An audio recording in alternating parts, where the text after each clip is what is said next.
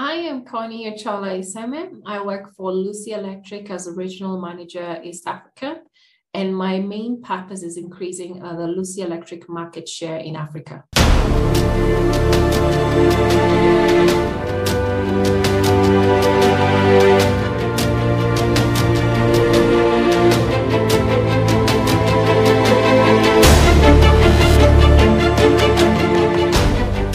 In November 2021, much of the industry news was dominated by conversations, debates, and announcements out of Glasgow's COP26 assembly. With so much focus on climate change, I caught up with Connie Ochola Iseme from Lucy Electric to talk about COP26, industry solutions, and working toward net zero in Africa. Connie, thank you for joining me for a conversation on power and energy market developments. Thank you for having me. But Connie, we've known each other for so many years, and it's always a pleasure to get you on the line during your busy schedule. Yes, Nicolette, was it it um, at Africa Utility Week where we first met? I think about five years ago. How time flies. It does, and I believe that was in Cape Town, and it is still being held in Cape Town. So during my recent conversations with Africa's power and energy personalities, the topic of COP26 always crops in, probably because the messaging has changed from climate change to climate action. So let's start with that, Connie. If you were invited to give a keynote address on behalf of, of Africa at COP26 this year or even next year, what would the title of your presentation be and why that title? So I would call it Africa the Gray Area. And this is based on just analyzing what was agreed upon on the Paris Agreement and the slow evolution into COP26, whereby the developed countries promised to help developing countries to tackle climate change. And with these promises, there are various, various key factors that they had agreed to deliver to ensure that they were at a better position than they were before. So, what happens now? You find that these developing countries, if you compare against the developed countries, are on different pages. The developing countries are still trying to eradicate poverty and they're still dealing with the development and agendas. So clearly, they're in need of more support to focus on the climate action bit of it. So, what happens and what is required from these developed countries is more of looking into how to do climate financing. That is such a good point that you've raised there. It is all about how are we going to finance this? And I love the title of your presentation, looking at it as a gray area. So at COP26 and any other COP meeting, you are likely to meet a lot of experts from a broad range of energy matters. Connie, when meeting any of these industry stakeholders, what burning question would you want to ask them? Well, you know, Nicolette, there's still about 759 people who still do not have access to electricity. That's something very key to note. And we do have the Sustainable Development Goals that's supposed to also tie in the COP26 agenda. But if we come back and just focus on Sustainable Development Goals, what are the stakeholders doing to support the Sustainable Development Goals? And how do their index score look from last year to this year? How far are they in ensuring that the 17 goals that were set up are working and they're on track? So, if we're to narrow it down further to this SDG 7, what are they doing? What policies do they have in place to ensure that one, the environment is okay, two, the socially we're okay, three, the economy is working. But all of it is narrowed back into the environment. What are we doing to have net zero? What are we doing to ensure we have lesser carbon emissions? How are they playing in that sector and what are they doing to push it forward? I believe those will be very interesting conversations to have. And I would love to be a fly on the wall to listen to them. But Connie, if, if you had an opportunity to meet someone famous, who would it be? And why that person? And what would you talk about? Well, I would like to meet Ms. Damilola Ogunbiyi, who is the CEO and Special Representative to UN Secretary General, focusing on the sustainable energy for all. And one of the key things that I have been monitoring and just following her is that she has been running various initiatives. I'm looking back at her job in Nigeria, where she did um, an initiative on energizing economies. And I believe she's been able to apply this also as she pushes for sustainable energy for all. So I would want to ask her, based on what you're seeing, the different players, how have you been able to move this model onto this next model? And what are the key areas that are also gray for you? And how do you plan to make them black or white? I know that she is extremely passionate about that. So that is a conversation that will reach a, a greater level. And she's an excellent choice. I know that uh, Ms. Ogunbiyi is a dynamic personality as she featured in ESI Africa issue three in 2020. And I also recall her saying that it takes hard work by an individual to be successful, but that a good mentor has the power to propel them forward. I really hope that your wish comes true to meet with her one day. And this also brings me to the topic uh, that is something that I've been thinking about a lot as well. Is around Africa's brain drain. It's often spoken about on, uh, you know, many, many levels and in many industries. But do you believe that there is a shortage of skilled technicians and engineers in the industry? Or do you perhaps be- believe that this is just a perception? No, no, no. I definitely believe there is a shortage. I will look at it from two angles. One, there's the older engineers group and there's a new engineers group who are entering into the market. So when you look at various utilities, you'll find there's been a high retirement process going on and a high hiring process coming in.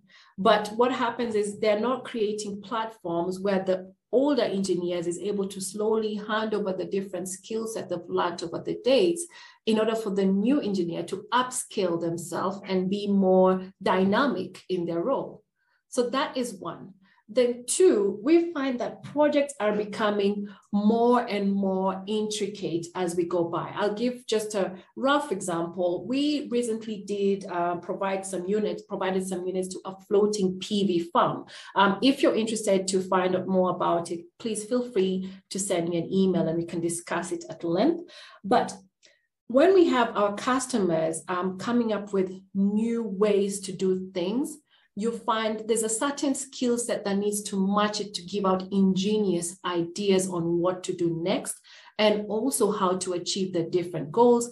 Because as usual, our customers are constantly demanding for more and more smarter solutions. I think that that is a key element smarter solutions. We always need to continue research and development around the market. I really like the fact that you mentioned floating PV farms, which is a great example of how engineers are needing to upskill themselves. And I've also seen a lot of development in, for instance, agro uh, photovoltaics, which shows that nexus between water, energy, food. So the newer engineers coming in perhaps know a lot more about the nexus whereas an older engineer or technician in the field has not really done a lot of research into that. Uh, but the two can complement each other, as you have stated. So, Connie, in your role at Lucy Electric, there must be a number of complex projects that come across your desk. Is there a project that stands out for you that you don't mind forever being associated with it? Well, I will go back to my previous role where I was the regional marketer um, focusing on sub Saharan Africa. And as you know, there are about 46 countries. So when I came in, we were able to streamline and target the various countries that we would like to focus in on and also to do business with. And that also further formulated into me traveling to, I think, about seven of them back and forth, just trying to understand how they work, who they are, and how do we do business with them. And that has led to an increase in terms of our market share increasing by about 40%, which I'm very, very proud about. And also, it's giving us a deeper understanding on the consumer and also bringing us closer to them and just making sure our solutions are constantly, constantly being re engineered to suit their purposes. Let's unpack a bit what the aim of the project was and what made it successful what were the lessons that were learned by the company or by yourself uh, that you took away from this project or this type of project? The most important thing is to learn to listen to your customer. If you listen, you'll be able to provide them with a solution that will satisfy their needs. So at Lucy Electric, we don't just look at ourselves as a we're going to, you know, engineer this unit for you.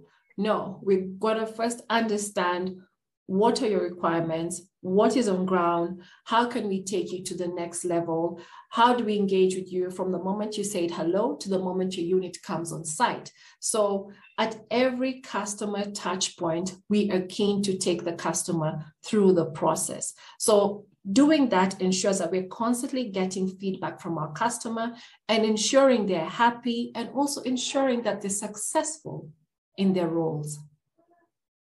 And by doing that, you're also ensuring that the network is growing successfully. Connie, it's interesting to, to see how many people find themselves in jobs or careers that they had not planned for during their studies. And knowing what you know today, what would you have done differently in your career? I would have done nothing different, to be honest. I was that child, so to say, who always knew what she wanted to be. I was lucky enough to have uh, parents who were very, you know, career focused and setting the the good direction, setting me in the right direction to follow.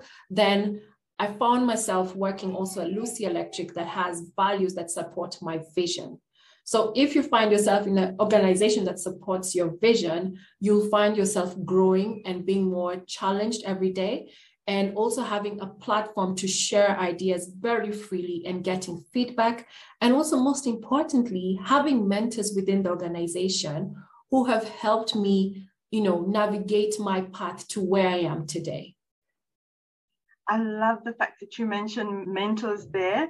And this is one of the most important career development tools that anybody can have.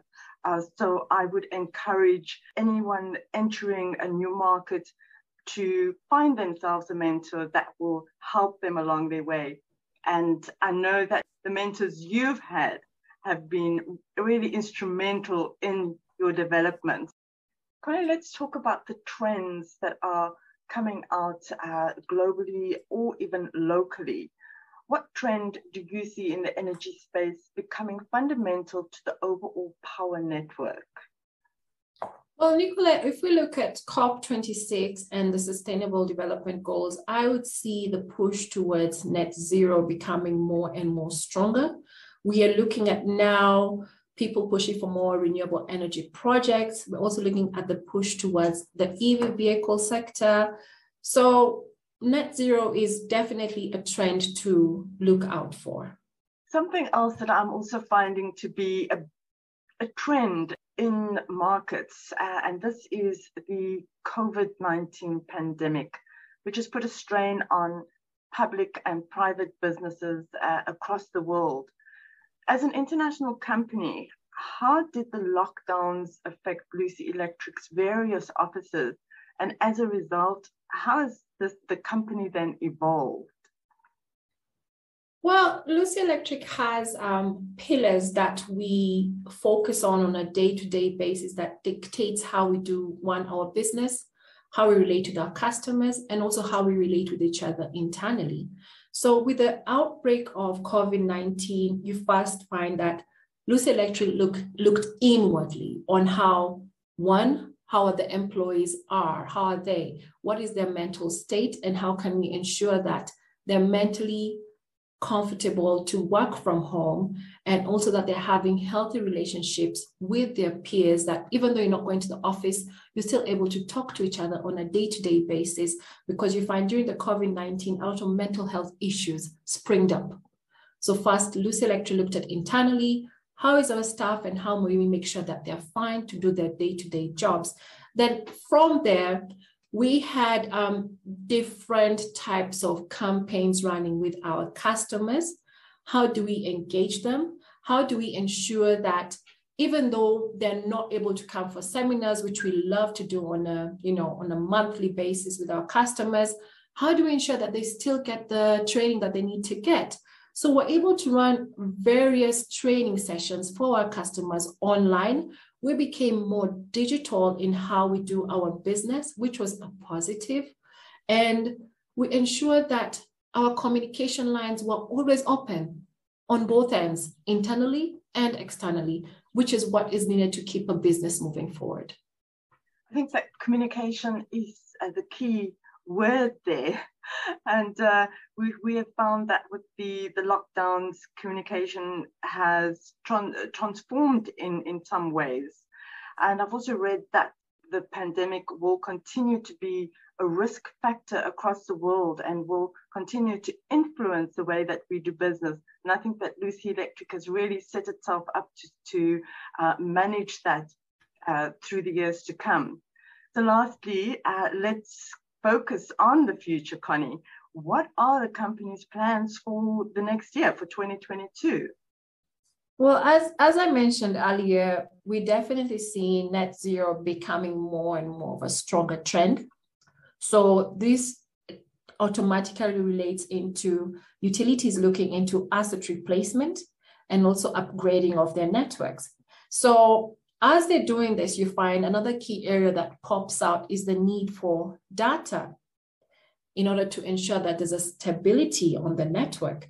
So Lucy Electric has various um, products that we have in place, for example, GridKey that allows you to monitor your network and also gives you ideas in terms of are you having a transformer that's overloaded that you need to you know look into and see how you can recalibrate that.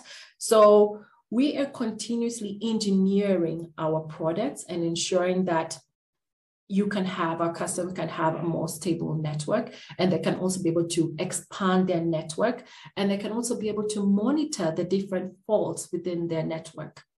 If they do this we ensure that our push is to ensure that the customer understands their network at the end of the day in order to, for us to be able to provide better solutions for them so we're able to tie it up I think that 2022 is going to be a really good year for Lucy Electric and anybody uh, that is looking to improve their network through data uh, and even through uh, automated systems. Uh, this has been a very insightful conversation for, for me. So thank you, Connie, for, for spending this time with me and having this conversation with me. I'm really looking forward to seeing you in person again sometime soon. Thank you for that, Nicolette. I also look forward to seeing you in person soon. Um, if anyone has any questions on the points that I may have highlighted in this uh, podcast, please feel free to follow me on my LinkedIn and drop me a message at Connie Ochola Iseme, or feel free to drop me an email, connie.ochola at lucyelectric.com. Fabulous. I'm sure that our listeners will be connecting with you. To our listeners, thank you for tuning in for this ESI Africa podcast episode. For more podcasts, news, insights, and videos, you can visit our website on esi-africa.com. Be sure to tune in again for more conversations with industry professionals around topics that matter to Africa's development. Until next time, I'm Nicolette Pombo editor of ESI Africa and you've been listening to the ESI Africa podcast.